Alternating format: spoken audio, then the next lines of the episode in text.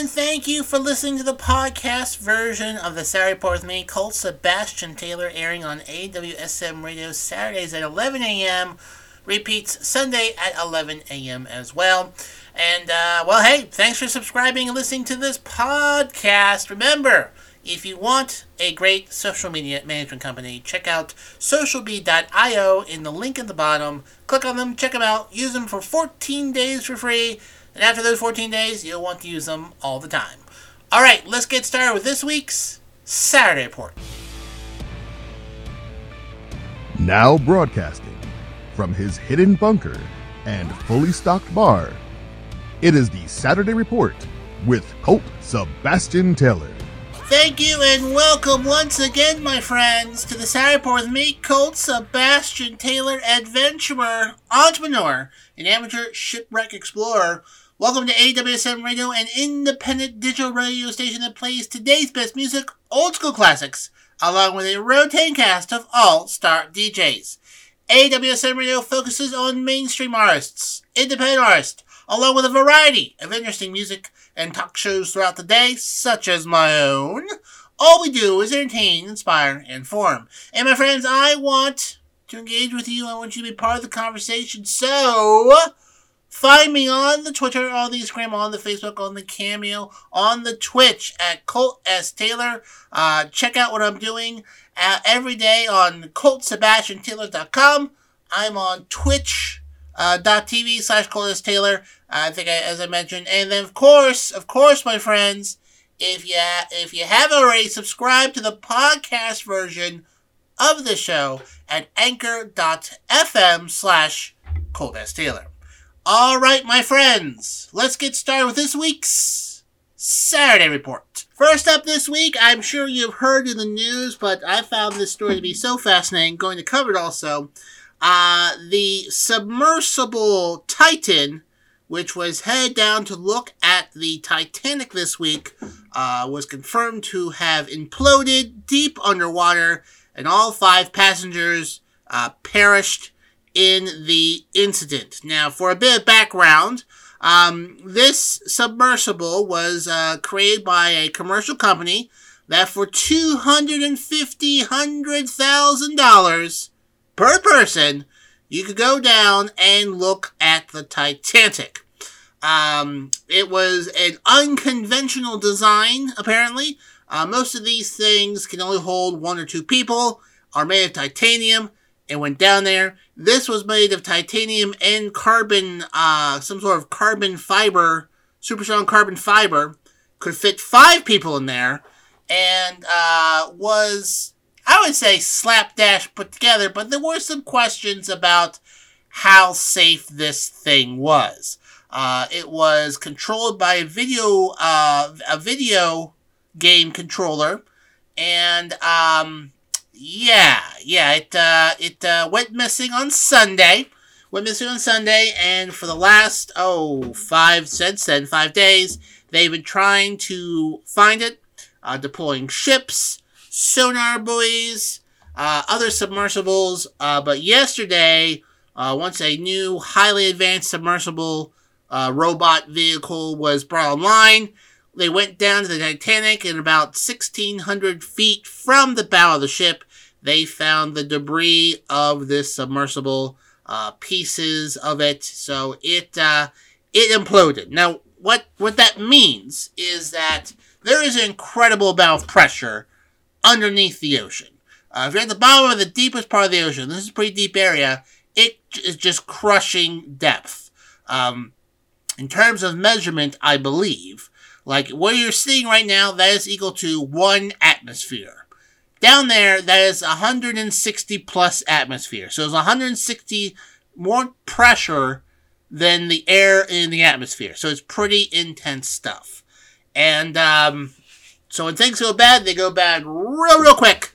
And uh, it imploded. Now, fortunately, fortunately for them, they probably had no idea what hit them.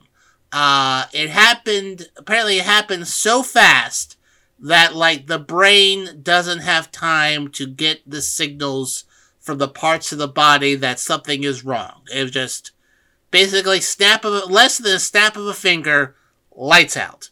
Uh, it's unlikely that they're going to recover any sort of remains.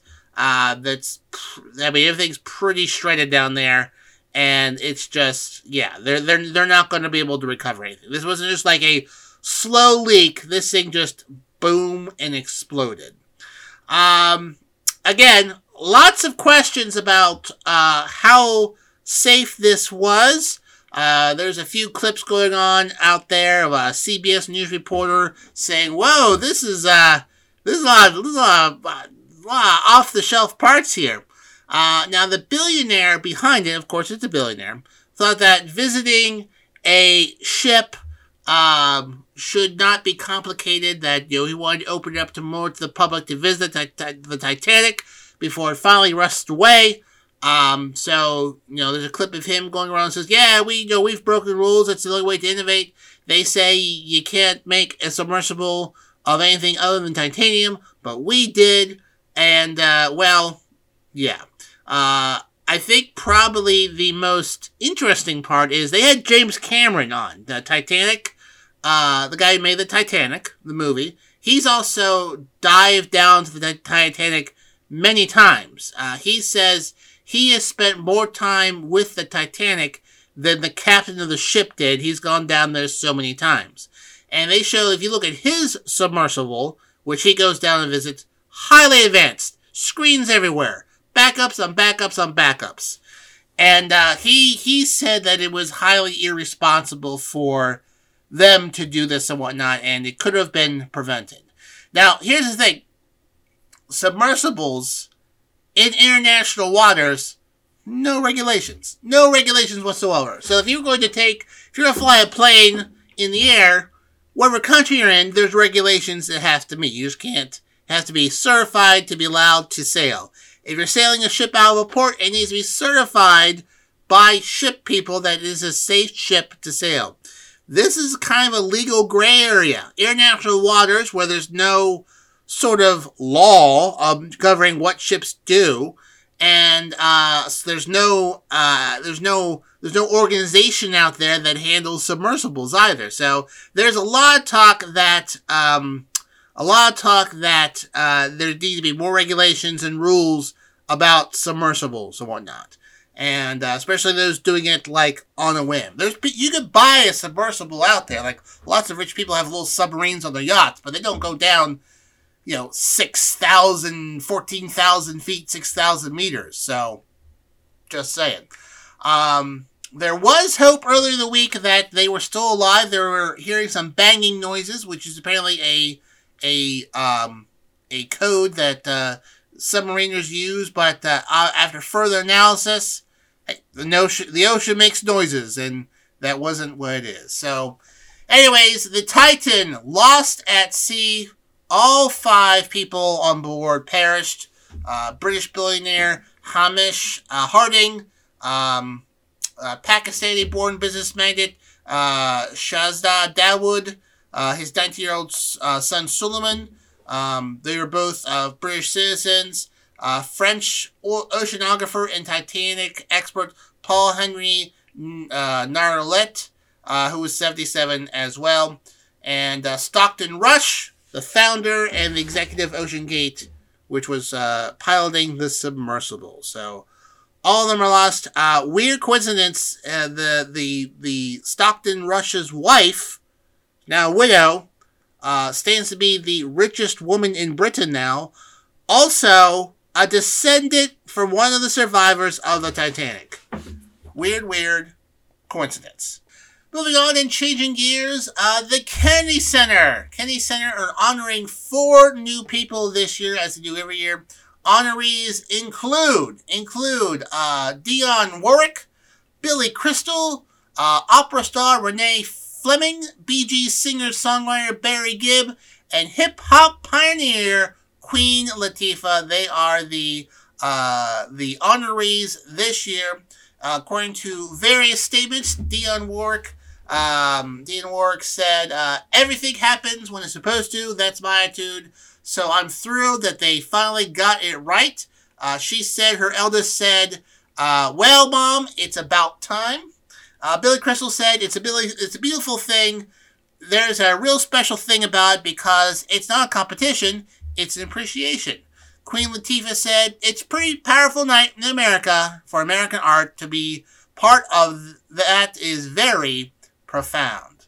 Uh, so Dionne Warwick uh, has oversold over 100 million records and 60 hits on the charts, including 19 consecutive top 100 singles singles uh, with songwriters Burt Bacharach and Hal David.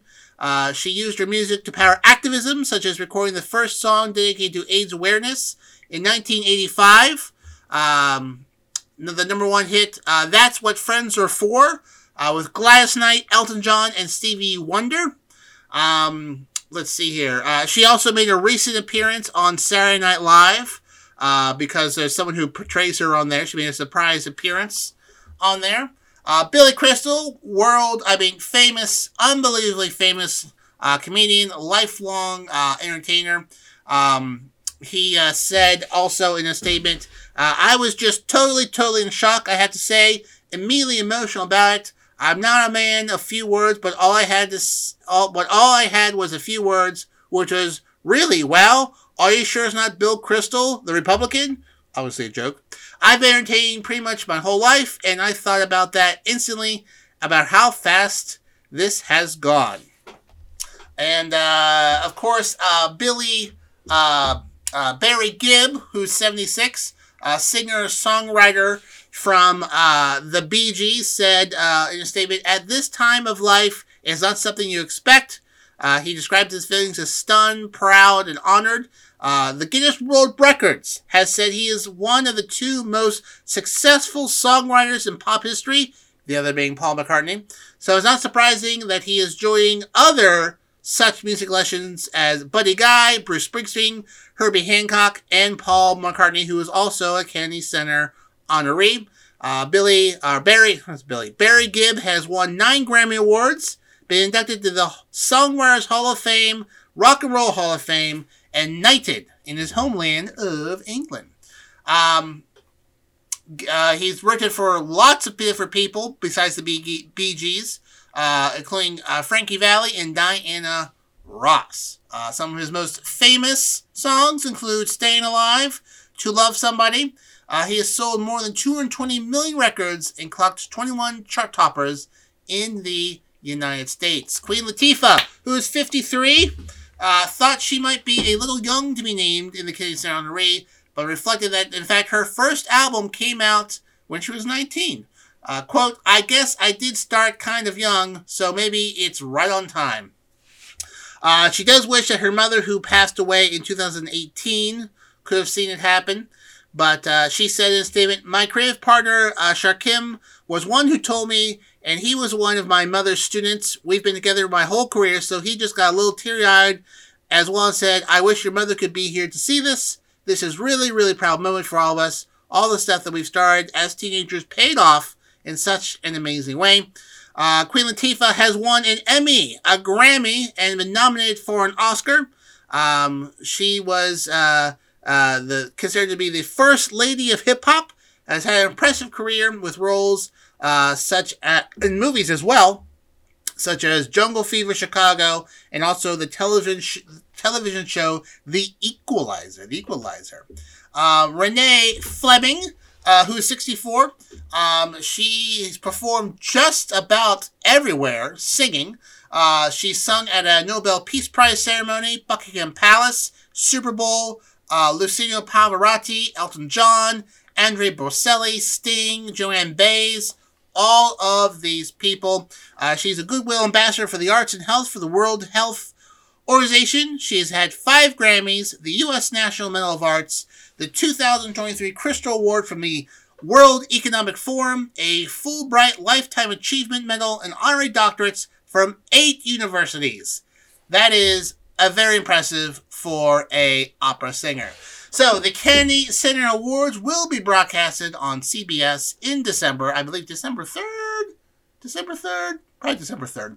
Um, on CBS, also can watch it on Paramount Plus. It'll be held at the 2,300 plus seat Opera House and hosted by former honoree Gloria Estefan. Mm, look at that. That's pretty good too. So check it out. All of them are very, very well deserving of these honors. And if you're bored this weekend, Red City Slickers. It's a great Billy Crystal, Billy Crystal movie. Next up, my friends, there's a new culinary uh, culinary fad spread all over: deep fried rocks. No, no, you didn't hear me wrong. No, uh, deep fried rocks. Apparently, it is quote the world's hardest dish. Uh, it is uh, from uh, China, uh, south the Chinese uh, province of uh, Hubei, Hubei, Hubei. Um, it's literally stir frying stones uh, that uh, you don't eat or bite them, but you suck on the rocks uh, to relish the rich and spicy flavor of the dish.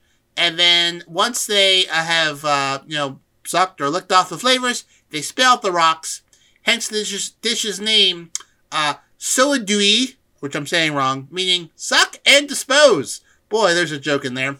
Um, but it is it is it is starting to get pick up a lot of popularity, like um, various street vendors. Uh, so to do this, uh, vendors get rocks, obviously. Uh, vendors pour chili oil onto pebbles, sizzling in um, uh, in, a, in a, on a grill. Sprinkle garlic sauce over them, and then stir fry everything in a mix of garlic cloves and diced peppers.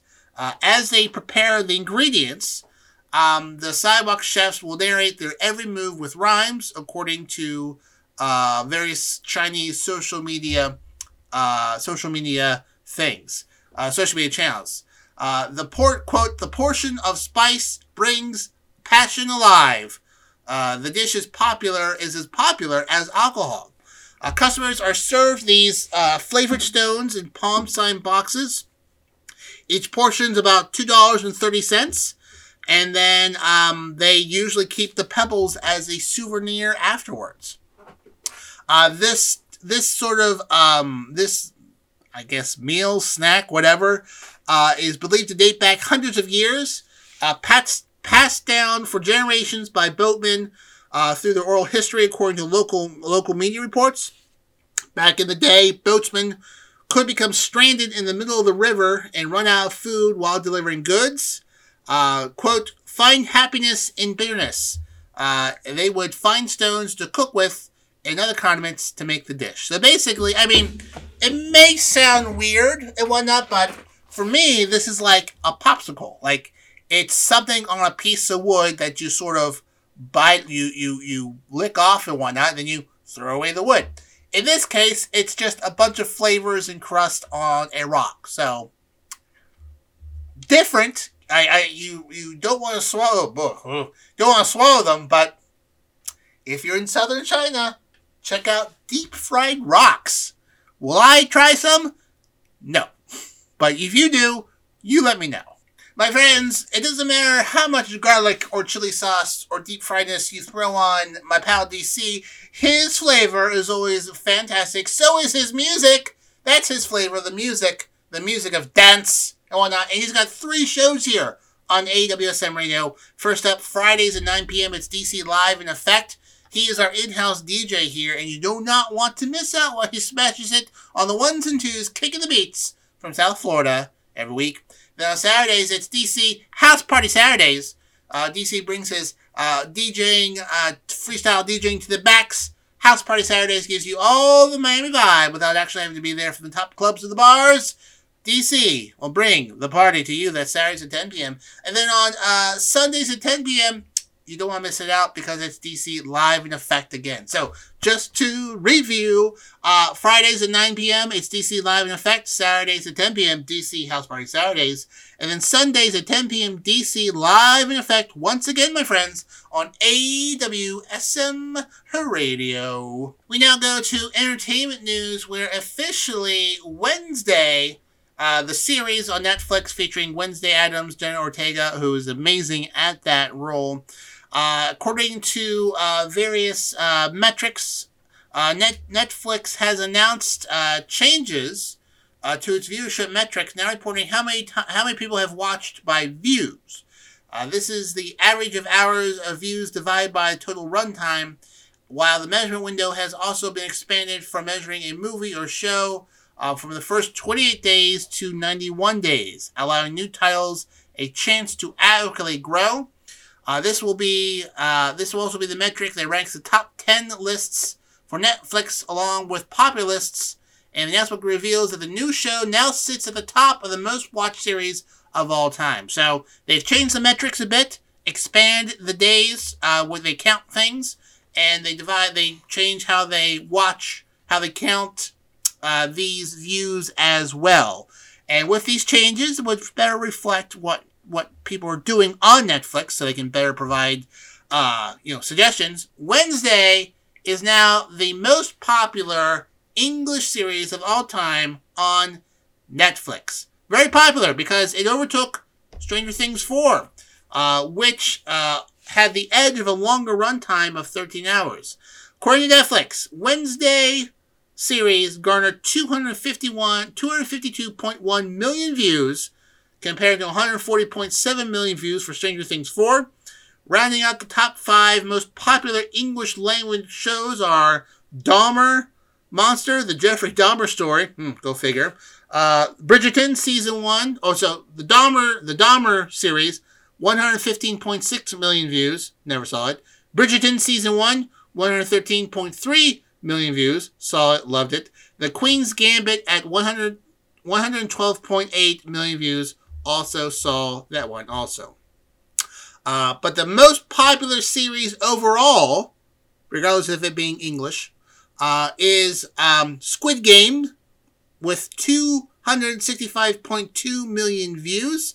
Uh, on the non English show list, the series is followed by Money Heist Point 4 at 104 million, Lupin Part 1 at 95.5, Money Heist Point Part 5, 92.2, and Money Heist Part 3 at 80 million. I I guess that Money Heist movie is very popular because it, cause it's on there. Hmm, go figure. Um, Red Notice, starring the trio of Gal Gadot, The Rock, and Ryan Reynolds, is Netflix's most popular English language movie with 230.9 million views.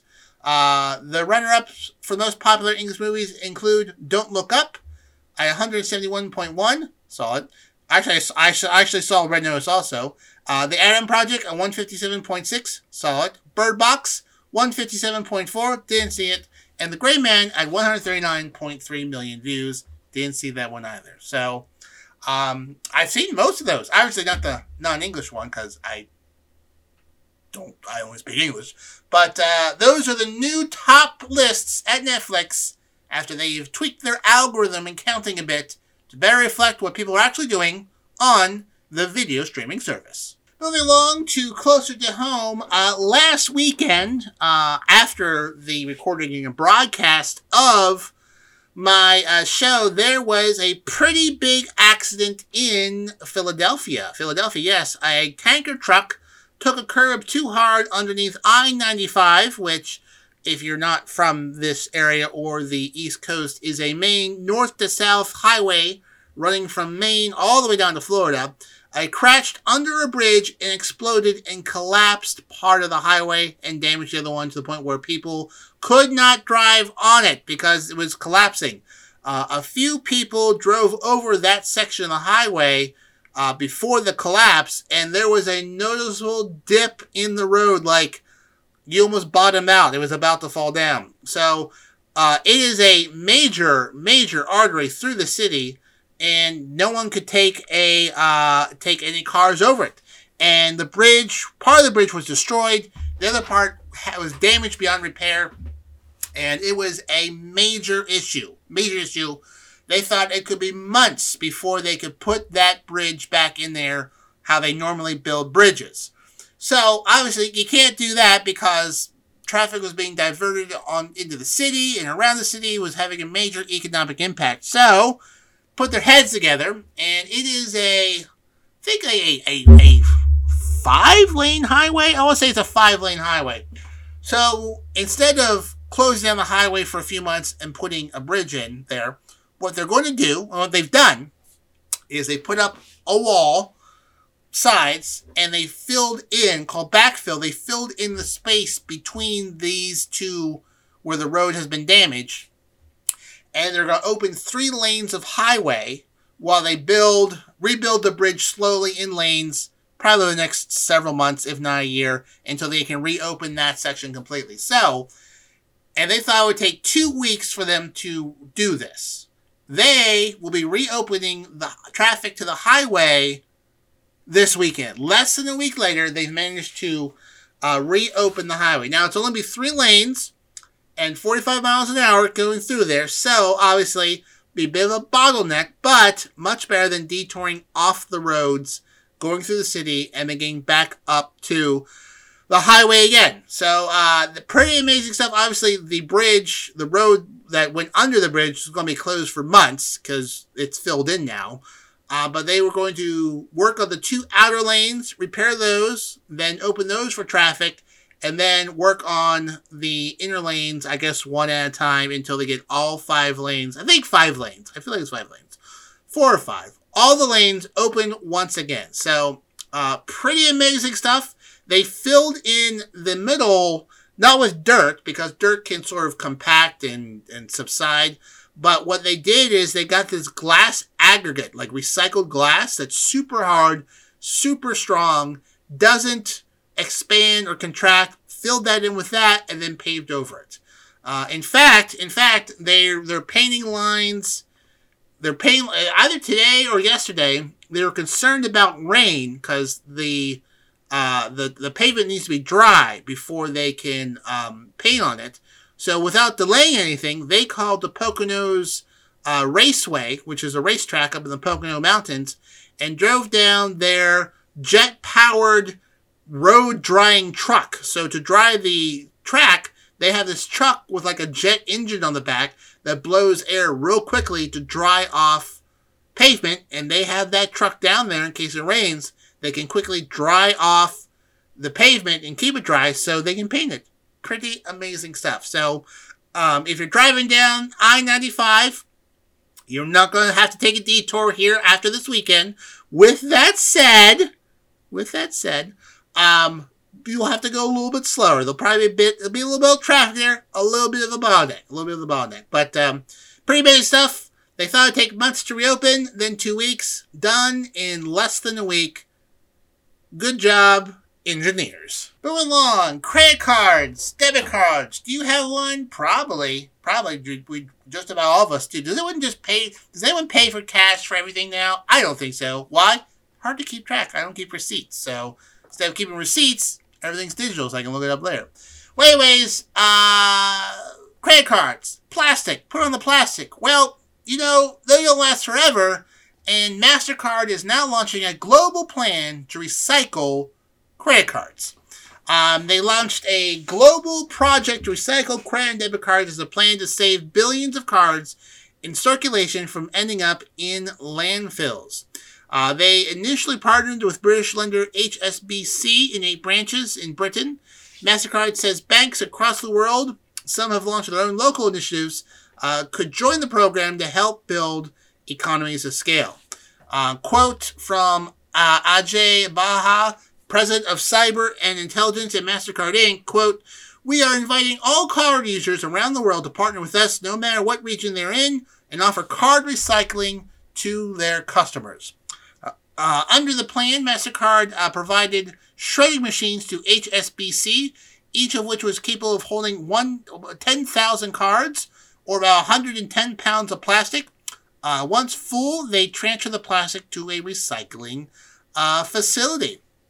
Uh, quote uh, from Jose Cavero, head of wealth and personal banking at HSBC United Kingdom. the recycling pilot will provide us with some very important insight and will inform our long-term, longer-term plans. Uh, currently, Mastercard says it has 3.1 billion cards in circulation, and each year around 600 million credit cards are produced by the credit card industry, each with a lifespan of about five years. Uh, according to the Nilson report, which analyzes the credit card financial industry, the it puts the total cards in circulation at nearly 26 billion in 2022 and could be up to 28.4 billion in 2027. Uh, soaring plastic use has created one of the world's biggest e- environmental challenges. Plastic waste being buried in landfills, polluting rivers and oceans as well. So they're hoping to take some of those credit cards out of landfills and start recycling them as well. So uh, look for that. I don't know if there'll be a program near you soon, but uh, I would not be surprised that uh, your credit card companies will start offering this to you very soon. Moving along, cities. Most livable cities. That's right. The Economics Intelligence Unit, the EIU, uh, has come out with the top 10 most livable cities for 2023. Uh, the EIU is a sister organization to The Economist and ranked 173 cities around the world on a significant number of factors, including healthcare, education, uh, stability, infrastructure, and the environment. Uh, this year, Vienna, Austria, held onto its first place spot in this global livability index, winning praises for its reliable infrastructure, standout culture, entertainment, and impeccable education and health services. Uh, the city has occupied the top spot several years, several times over the years. Uh, was followed closely by Denmark's Copenhagen, which retained its uh, second place position. Uh, Australia's uh, Melbourne and Sydney uh, dropped down the list in recent years. Sydney fell out of the top 10 list, and Melbourne tied 10th place for Osaka in 2022, but both have shot back up, taking third and fourth place, um, respectively. Canada was also well represented this year with three of its cities uh, Calgary, Vancouver, and Toronto taking uh, spots in the top 10. Switzerland had two entries at Zurich and Geneva. Uh, Osaka, which saw a small boost in its cultural environmental ratings due to withdrawal of COVID related restrictions, round out the top 10. So, just to review, just to review, um, oh, and of course, you know, there are cities at like the bottom of the list. Um, that includes uh, Algiers in Algeria, Tripoli in, in Libya, and uh, Damascus in Syria as the three least livable cities in the world. Uh, Damascus, consistently one of the lower ranked cities in the survey, has seen no improvement in its livability scores this year. Uh, but Kiev, which was missing from the 2022 list due to Russia's invasion in February, fell down in the list this year as a direct result of the impact of the law of the war. They are now ranked among the 10 least livable cities in the world. That is not completely unsurprising as well. Um, in the United States, uh, Honolulu is the biggest city with the highest U.S. rating, which is at 25th place. Uh, San Diego, which was at 61 on the list, Los Angeles 57, both dropped 17 places as well. So, yeah. So, just to review the top 10 cities number one, Vienna, uh, uh, uh, Vienna, Austria. Number two, Copenhagen, Denmark. Number three, Melbourne, Australia. Number four, Sydney, Australia. Number five, Vancouver, Canada. Number six, Zurich, Switzerland. Uh, seven, seventh place was tied, so both these two cities are both in seventh place. Uh, Calgary, Canada. Geneva, Switzerland. Number nine, Toronto, Canada. And number 10 of the top 10 most livable cities, Osaka, Japan. My friends, I just went over the top 10 cities to live in, but the number one show to listen to on your morning, on your afternoon commute home is the Rock Sessions. That's right, it's our drive time show here. You're making sure that your evening slash afternoon commute home is fun, depending what time zone you're in. Uh, featuring the hottest music on the charts and some other surprises in between. My friend, the beautiful, fantastic, lovely Rock. Rocks will make it rocks, rock style, Monday, Tuesday, Wednesday, Thursday, and Friday, 5 p.m. to 7 p.m. Only here, my friends, on AWSM Radio. Next, my friends, move on to bees. Bees. I am terrified of bees. I hate bees completely, but they are vital to the environment for pollination and obviously honey and whatnot. Uh, bees, uh, half of all bee colonies died last year, uh, making it very hard for America's beekeeping community to keep the population stabilized. uh, beekeepers lost nearly half of their managed colonies and whatnot. But despite despite that, they used costly and Herculean, quote in the story, uh, measures to create new colonies. Beekeepers are keeping afloat. Uh, even though that half of the colonies were lost, the beekeeping population has remained relatively stable. Uh, like I said, honeybees are crucial to the food supply, pollinating more than 100 crops we eat, including nuts, vegetables, berries, citrus, melons. Um, scientists say the combination of parasites, pesticides, starvation, and climate change keep causing these large die offs. Last year, there was a 48% annual loss, up from the previous year of 39%, and a 12 year average of 39.6, not as high as the 2020 2021 50.8 mortality rate and whatnot. Uh, beekeepers told the survey, surveying scientists that 21% loss over the winter is acceptable, and more than three fifths of beekeepers surveyed said that their losses were higher than that. It's a lot. Quote um, Jeff Pettis, former government bee scientist and president of the Global Beekeeping Association, um, said that, quote, this was a very troubling loss number that we barely managed sufficient colonies to meet pollination demands in the United States. It also highlights the hard work that beekeepers must do to rebuild their colonies every year. Uh, the, the population of the bees remained stable because of commercial beekeepers splitting and restocking their hives, finding or buying new queens, or even starter packs for colonies, uh, said the University of Maryland bee researcher uh, Nathaniel uh, Steinhauer, uh, the author of the study. It's expensive and time consuming.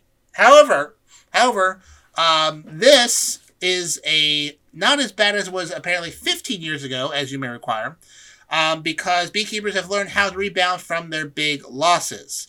Um, in 2007, many bee experts, many bee experts expected an end to the managed population, as in there would be no more beekeepers uh, because they're losing bees so quickly. Uh, but they've managed to stabilize it. It's not a bee apocalypse. According to the author of the study, quote, the situation is not really getting worse, but it's also not getting really better. Um, quote, there are threats certainly in the environment and honeybees have persisted. I don't think honeybees will go extinct, but I think they will always have these, uh, these sorts of challenges. Uh, some commercial beekeepers have succeeded in the past uh, by losing as much as 80% of their colonies in the past year. While other beekeepers did well, it also varied many, many other areas. Uh, Pettis, who has 150 colonies in Maryland's eastern shore, had less than 18% loss, saying he used organic acids for mite control. Mites really, really hurt bees and um, will destroy colonies. So it's a it's a pretty it's a pretty big thing.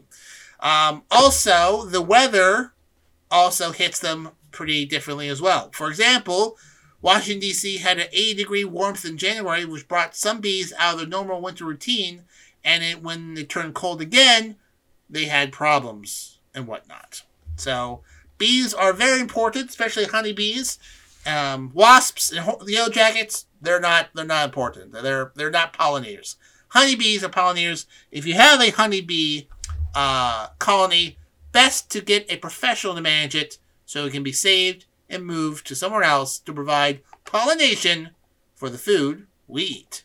My friends, we have everything here on AWSM Radio, including sports coverage. That's right, Wednesday nights at 9 p.m. It's To the Rack with Mac. To the Rack with Mac is your go to spot for all things basketball. Join NBA expert Mac Daddy as he brings you a full hour of high flying hoops expertise for all things NBA, tune in Wednesday nights at 9 p.m. and then at 10 p.m. also on Wednesdays. It's What's Going On.